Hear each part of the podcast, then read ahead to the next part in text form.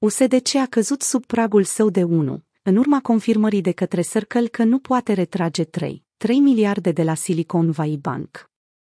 USDC, unul dintre cele mai populare stablecoin-uri, a suferit o scădere bruscă, pierzând peste 10% din valoarea sa, tranzacționându-se la 0, 9175 USD în momentul scrierii acestui articol.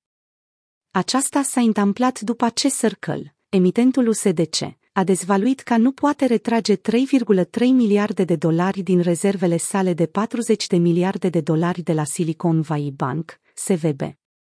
Vanzările rezultate au dus la scăderea acestui stablecoin sub valoarea de un dolar.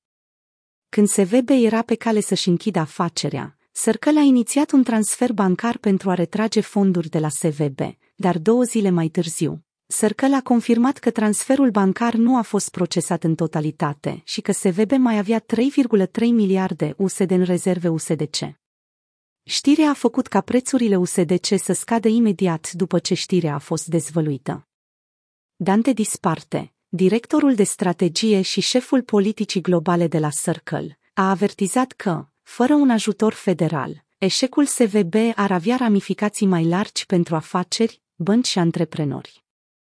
Acesta a adăugat că Circle a lucrat pentru a limita orice expunere la bănci, dar o expunere de 3,3 miliarde de dolari încă rămâne.